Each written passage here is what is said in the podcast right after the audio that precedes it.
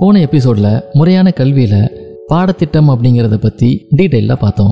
இந்த எபிசோடில் கல்விக்கான கலைத்திட்டம் கரிக்குலம் ஃப்ரேம் ஒர்க்கை பற்றி பார்க்கலாம். முறையான கல்வியோட மற்றொரு மிக நுணுக்கமான அறிவியல் அம்சம் அப்படிங்கிறது நாடு முழுவதும் சீராக ஒரே மாதிரி நடைமுறைப்படுத்தப்படுற கல்வி முறை. இதுக்கு தான் கல்விக்கான கலைத்திட்டம் கரிக்குலம் ஃப்ரேம் ஒர்க் அப்படின்னு சொல்லுவாங்க. பாடத்திட்டம் எப்படி உருவாகணும் அப்படிங்கிறத யார் தீர்மானிக்கிறாங்க? அந்த பாடத்திட்டத்தை மாணவர்கள்ட்ட எடுத்துட்டு போற முறையை எப்படி முடிவு செய்யறாங்க ஏழாம் வகுப்புல ஓம்ஸ் விதியும் பத்தாம் வகுப்புல லா கணிதமும் நடத்தலாம் அப்படின்னு சொல்லப்படுறது எதை வச்சு தீர்மானிக்கப்படுது? நம்ம இந்தியாவில் மட்டும்தான் இப்படியா? உலகம் முழுவதும் இதுதான் நடைமுறையா? இதெல்லாம் தெரிஞ்சுக்கிறதுக்கு தான் நம்ம கல்வி கலைத்திட்டம் பத்தி தெரிஞ்சுக்க வேண்டியிருக்கு. இந்த கல்வி கலைத்திட்ட வடிவமைப்பு அப்படிங்கிறது கல்வியோட முதுகெலும்பு. இது ரெண்டு வகையில தீர்மானிக்கப்படுது. முதலாவதா நாடு முழுவதும் விவாதிச்சு அடுத்த நாலஞ்சு சந்ததிகள் எதை கல்வியா கத்துக்கணும் அப்படிங்கறத அலசி ஆராய்ஞ்சு முடிவெடுத்து ஜனநாயக முறைப்படி கோர்வையா அறிவிக்கிறது ஒரு வகை. அதுக்கு கலைத்திட்ட நிபுணர்களும் அமைப்பாங்க. ரெண்டாவதா சில நாடுகளில் ஆட்சியில் இருக்கிற அதிகார அமைப்புகள் நேரடியா இதெல்லாம் கல்வி பயிற்சி அப்படின்னு ஒரு கட்டளை அறிக்கையை தயார் செய்வாங்க. அதை சட்டமாகவும் ஆக்கிடுவாங்க இந்த மாதிரி கூட கலைத்திட்ட வடிவமைப்பு அப்படிங்கிறது அமலுக்கு வரும். இந்த கரிக்குலம் ஃப்ரேம்வொர்க் அப்படின்னு சொல்லப்படுற கலைத்திட்டம் கீழ்கண்டவற்றை தீர்மானிக்குது.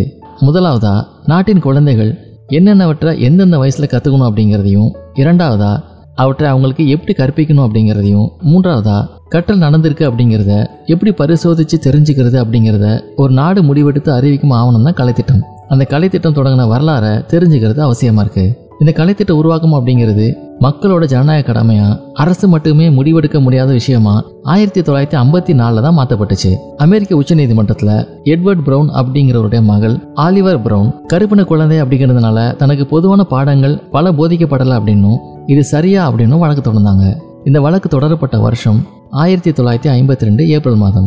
அரசோட பொதுப்பள்ளியில் நிறைவேற்றுமை பார்க்கப்படுறத அமெரிக்க தேசம் சட்டப்படி ஏத்துக்குதா அப்படிங்கிற ஒரு பெரிய விவாதத்தை தொடங்கி வச்சுச்சு. கருப்பின எழுச்சி தலைவர் மார்ட்டின் லூதர் ஜூனியர் நடத்தின சிவில் உரிமை போராட்டத்தின் தொடக்கமும் அதுதான். இது எதனால ஏற்பட்டது அப்படிங்கிறத பார்க்கலாம். ஆயிரத்தி தொள்ளாயிரத்தி ஐம்பத்தி ஒன்றில் கன்சாஸ் மாகாணத்தில் தான் விரும்பின ஒரு பொது பள்ளியில் சேர்ந்து படிக்க ஆலிவர் பிரவுன் சேர்க்கைக்காக விண்ணப்பிச்சாங்க. அது நிராகரிக்கப்பட்டுச்சு. ஆனால் போராடி அதில் அவர் வெற்றி பெற்றாரு. இதற்கு பிறகு பள்ளி பேருந்தில் இடம் மறுக்கப்பட்டுச்சு. அதையும் அவர் சட்டப்படி பெற்றாரு.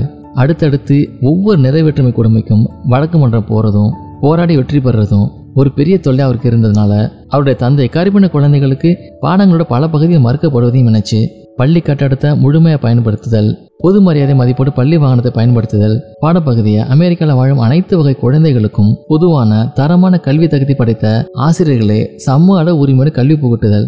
இது மாதிரி விஷயங்களை மொத்தமாக தன்னோட வழக்கில் நினைச்சாரு அப்போ நாடு முழுவதும் கல்வியில் சம உரிமை கேட்டு மார்ட்டின் லூதர் தலைமையில் கருப்பின இளைஞர்கள் போராட்ட தொடங்கினாங்க. இரண்டு ஆண்டுகளே வழக்கு நடந்துச்சு. அமெரிக்க உச்ச நீதிமன்ற தலைமை நீதிபதியாக இருந்த எல் வாரன் கல்வி அப்படிங்கிறது அனைத்து அமெரிக்க பிரஜைகளோட பொதுவான உரிமை அப்படின்னு தீர்ப்பளிச்சாரு. ஆனா அந்த தீர்ப்பை வெள்ளை பேரினவாதிகள் ஏற்காததுனால மார்ட்டின் லூதரோட போராட்டம் தீவிரமடைஞ்சிச்சு. ஆனா விரைவிலேயே பதினாலாவது சட்ட திருத்தம் அப்படிங்கிற ஒன்று அமெரிக்க நாடாளுமன்றத்தில் கொண்டாடப்பட்டுச்சு. கியூபாவை போல சோவியத்தை போல தேசிய கலைத்திட்டம் அப்படிங்கிற ஒன்று அமெரிக்க அரசு முன்மொழிஞ்சிச்சு. ஆயிரத்தி தொள்ளாயிரத்தி அறுபத்தி நாலில் அமெரிக்க விர்ஜீனியா மாகாணத்தில் உலகத்தோட முதல் கல்வியியல் கலைத்திட்ட வடிவமைப்பு அறிக்கை வெளிவந்துச்சு. மாகாண கலைத்திட்ட வடிவமைப்பு அப்படின்னு அழைக்கப்பட்டுச்சு. அறிவியல் பூர்வமாகவும் பொதுக்கல்வியோட உண்மையான முழு அர்த்தத்திலும் கலைத்திட்டங்களே நிஜமான கல்வியை சமரசமற்ற சம உரிமையோடு சரிவிகித கல்வி எடுத்து செல்லும் அப்படிங்கிறது மற்றவங்களுக்கும் புரிய தொடங்குச்சு. ஆயிரத்தி தொள்ளாயிரத்தி அறுபத்தி ஒம்போதில் நியூசிலாந்து ஆஸ்திரேலியா மிச்சிகன் மாகாணம் ஜப்பான் அப்படின்னு வரிசையா தங்கள் நாடு முழுவதும் ஒரே சீரான வயது அடிப்படையிலான கலைத்திட்ட அடிப்படை கல்வியை அறிமுகம் செஞ்சாங்க. இது மாதிரியான கல்வியின் கலைத்திட்டங்கள் உருவாக்க சர்வதேச கல்வி திட்ட முன்வடிவம் ஒன்ற ஆயிரத்தி தொள்ளாயிரத்தி அறுபத்தி ஒன்பது நவம்பர்ல ஐநா சபையோட யுனெஸ்கோ முன்மொழிஞ்சது கலைத்திட்டத்தோட ஆங்கில சொல்லான கரிக்குலம் அப்படிங்கிறது லத்தீன் மொழியின் கரிக்குல் அப்படிங்கிற சொல்லிலிருந்து வந்திருக்கு. கரிக்குல் அப்படின்னு லத்தீன் மொழி சொல்லப்படுறதுக்கு ஓட்டப்பந்தயம் தொழில் வாழ்க்கை போக்கு அப்படின்னு பல அர்த்தங்களை குறிக்குது. ஆயிரத்தி ஐநூற்றி எழுபத்தி ஆறில் முதன் முதலா கரிக்குலம் அப்படிங்கிற சொல்ல வைடன் பல்கலைக்கழகம் தான் பயிற்று வைக்கிற கல்வி சம்பந்தமான ஒரு படிப்புக்கு வச்சு பயன்படுத்துச்சு. இந்திய கலைத்திட்டங்களை பற்றியும் அதை உருவாக்கின குழுக்களை பற்றியும் அடுத்த எபிசோடில் பார்க்கலாம்.